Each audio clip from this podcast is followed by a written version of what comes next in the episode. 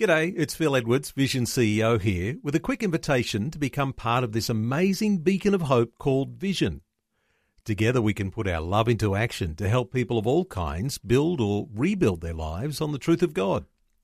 Please consider the part you can play during our upcoming Visionathon appeal, remembering that it's your support that makes Vision possible, including this podcast. Life, culture, and current events from a biblical perspective. 2020 on Vision. Well, Barnaby Joyce continues to dominate the national headlines. Today, the opposition leader Bill Shorten's expected to ramp up pressure on Malcolm Turnbull to sack the Deputy Prime Minister with the accusation that he's breached ministerial standards. He says the Prime Minister has a ministerial code of conduct, which, if he doesn't uphold, is not worth the paper it's written on. Well, let's talk about the Barnaby Joyce issues this week. Ashley Saunders is the National Director for Family Voice Australia. Ashley, welcome back to 2020. Uh, good morning, Neil. It's good to be with you. Ashley, uh, just to say up front, uh, you've not been so well, so we'll forgive you if you have to uh, catch your breath or have a cough or whatever. So uh, let's uh, let's proceed as best we can. Ashley, this whole scandal around Barnaby Joyce, it raises a number of issues from a Christian perspective. Uh, what are your overall thoughts? Well, firstly, um, what, what is really interesting in the Parliament this week is that is that the Deputy Prime Minister is painting everything that has happened as a private matter that has no bearing on the performance of of his public duties.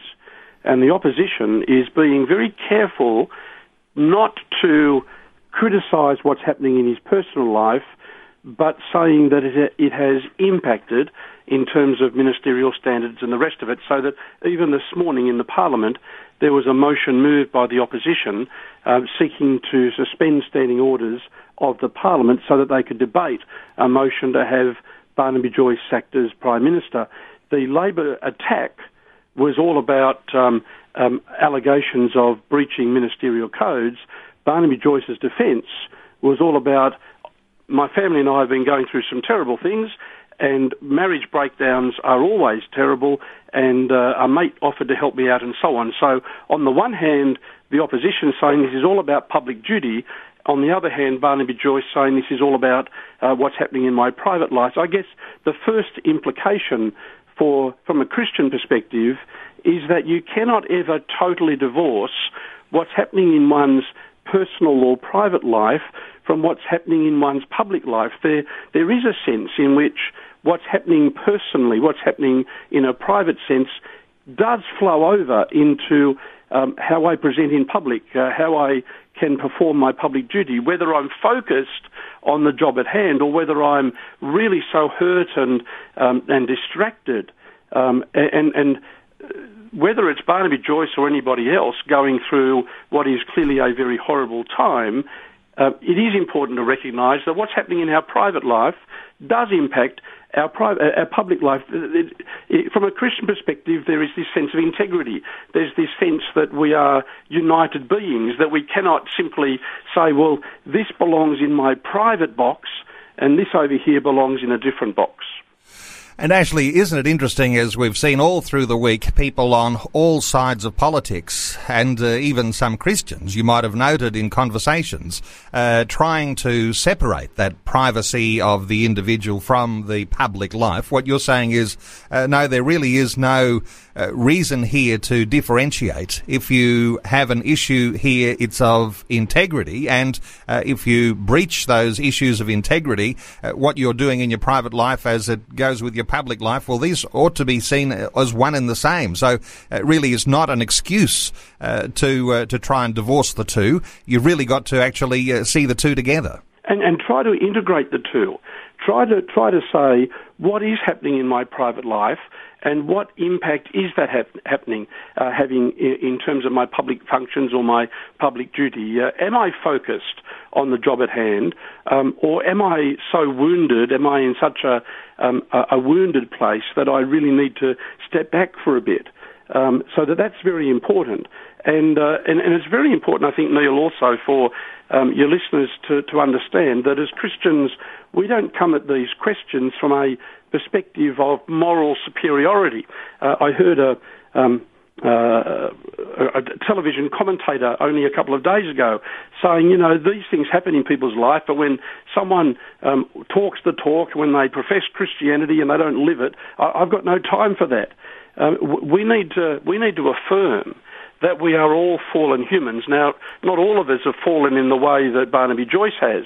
Not all of us have gone through what Barnaby Joyce and his family are going through, but we are all fallen humans. We don't come at this from a perspective of moral superiority. I like what one uh, Christian scholar said some years ago, and that is that uh, a Christian is really uh, one beggar telling another beggar where to get some food. Uh, Ashley, let me ask you about commentary that has come from a lot of different sectors this week, highlighting Barnaby Joyce's opposition to changes to the Marriage Act. And what seems to be highlighted here is a level of hypocrisy, and people are uh, really shining the spotlight, even bringing the blowtorch uh, to Barnaby Joyce and uh, his opposition uh, to the changes to the Marriage Act last year, and uh, then continuing over into what's happening in his private life. Uh, yes, that is happening. And uh, one of the things that amazes me about that commentary is that um, from a from the perspective of the prevailing secular sexual ethic, um, then Barnaby Joyce, according to that prevailing sexual ethic, has done absolutely nothing wrong. The prevailing sexual ethic is simply based on consent. Um, I can have uh, I can have um, sexual relations with whoever I want to have. The sexual ethic of our time says, provided uh, there is consent.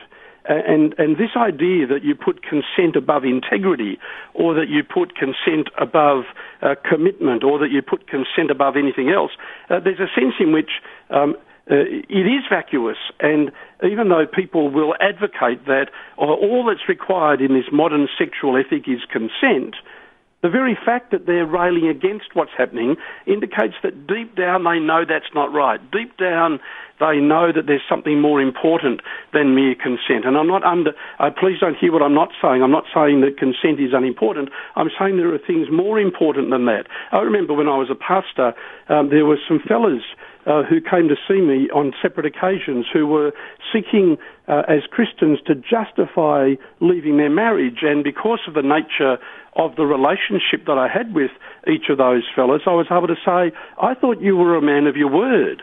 Uh, I thought you were someone who uh, valued that when you say something, you mean it and you're going to follow it through. Well, what about that commitment you made to your wife uh, all those years ago? And uh, there is something more important than consent, and that's integrity. And uh, we as Christians need to, uh, I think, continue to um, strengthen marriage and to highlight the importance of integrity um, as one of the most important aspects of sexual ethics. Ashley, there is a sense, isn't there? A lot of Christian believers will look at Barnaby Joyce and say, he's a good bloke, or he's a good politician. He actually makes a good deputy prime minister. But there, as you say, are issues of integrity here. And let me ask you, as Christians, and we're not ignorant, of the idea that uh, what we're talking about here in biblical terminology is called adultery.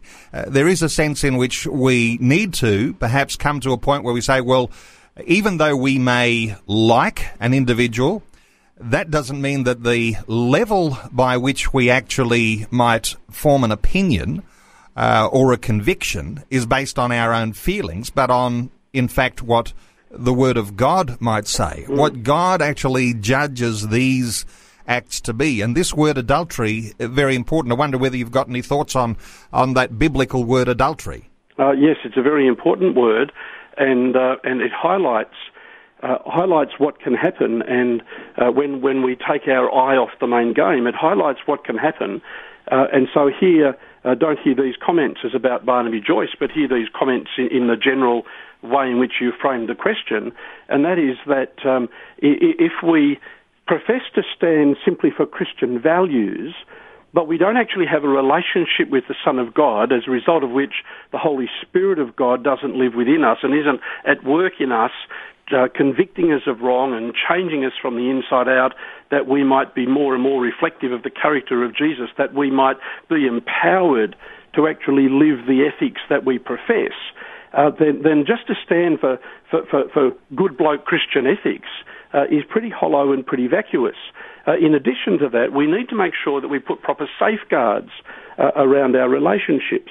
Uh, some years ago, uh, Billy Graham was criticised for the fact that um, uh, he recognised that evangelists in uh, in his time uh, in America were being criticised because they were overstating the number of people who attended the rallies, or overstated the number of people who gave their life to Christ, or who were uh, not um, transparent with their finances, or who uh, were able to find themselves falling into adultery.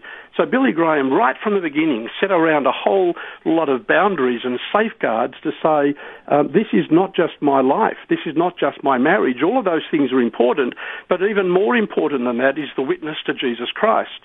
And therefore, I'm going to put these safeguards in place so that we won't overstate those figures, so that there will be financial integrity. And it got to the point where Billy Graham would not even go into a motel room where he was booked to stay until one of his other colleagues had gone in first to make sure there was nobody hidden inside uh, because Billy Graham said it's not only what can happen, it's what can be said to have happened.